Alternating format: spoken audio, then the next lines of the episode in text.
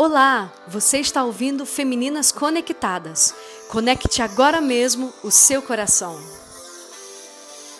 Hi, girls! Estamos aqui no nosso diário de bordo número 11. Hoje é dia 29 de março de 2020. Olá, meu nome é Vivian Ribeiro.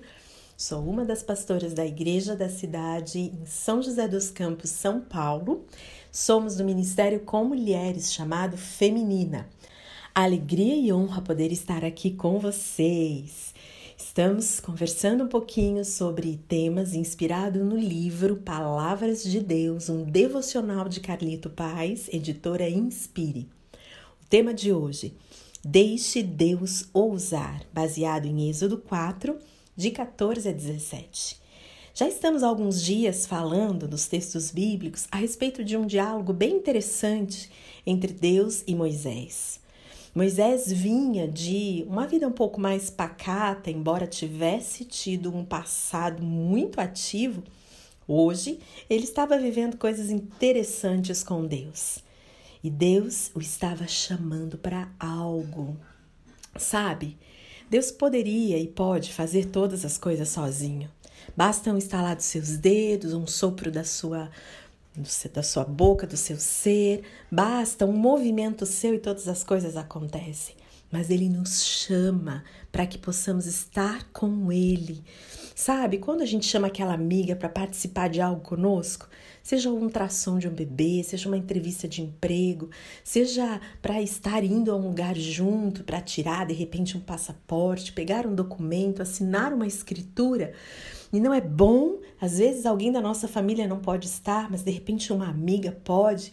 Então, é assim, Deus está falando: venha comigo para você ver o que vamos fazer juntos. Não sei você nesse tempo que você está mais em casa ou trabalhando mais de casa, se você olhou ao seu redor e começou a usar coisas que elas estavam jogadas para escanteio. Talvez uma máquina ou de costura, ou uma máquina fotográfica, ou até uma máquina de escrever. Algumas coisas na sua casa, por causa da rotina intensa, ficaram meio de lado e você trouxe para usá-las, porque você percebeu como elas te ajudam e como elas também estavam e sempre estão à sua disposição. Pois é, Deus a está chamando hoje, onde você está. Não é uma questão de aprender ou ser capaz. É uma questão de disponibilidade. Não é uma questão de ser e estar à altura para desenvolver um papel. É uma questão de submissão. Não é uma questão de se sentir confiante, resoluta, é uma questão de se sentir chamada. Não é uma questão de saber ou não, sentir ou não se aquilo é para ser feito, é uma questão de amor, de entrega, porque é a vida dele pela sua e a sua pela dele. Deus a está chamando para algo. Nós precisamos, durante todos esses dias e falamos sobre isso, precisamos entender que há um movimento muito além do que estamos vendo. O Senhor está nos chamando. Toque em coisas, produza coisas. Olhe para coisas, fale, expresse-se, reinvente-se, produza algo. Deus está junto com você.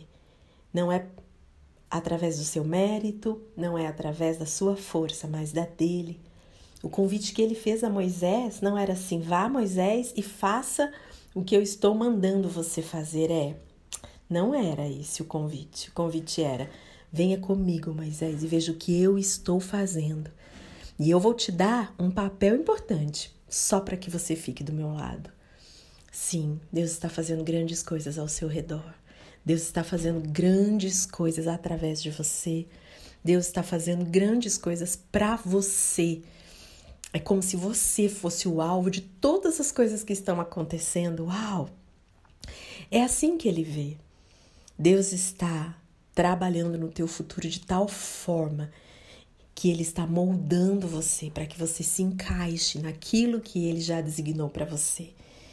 40 anos Moisés ficou sendo moldado para se encaixar num perfil de libertador. E assim foi com José, e assim foi com Esther, e assim é comigo e com você. Pensando em Esther, não será para um tempo assim que o Senhor te levou a lugares, te fez detentoras de conhecimentos.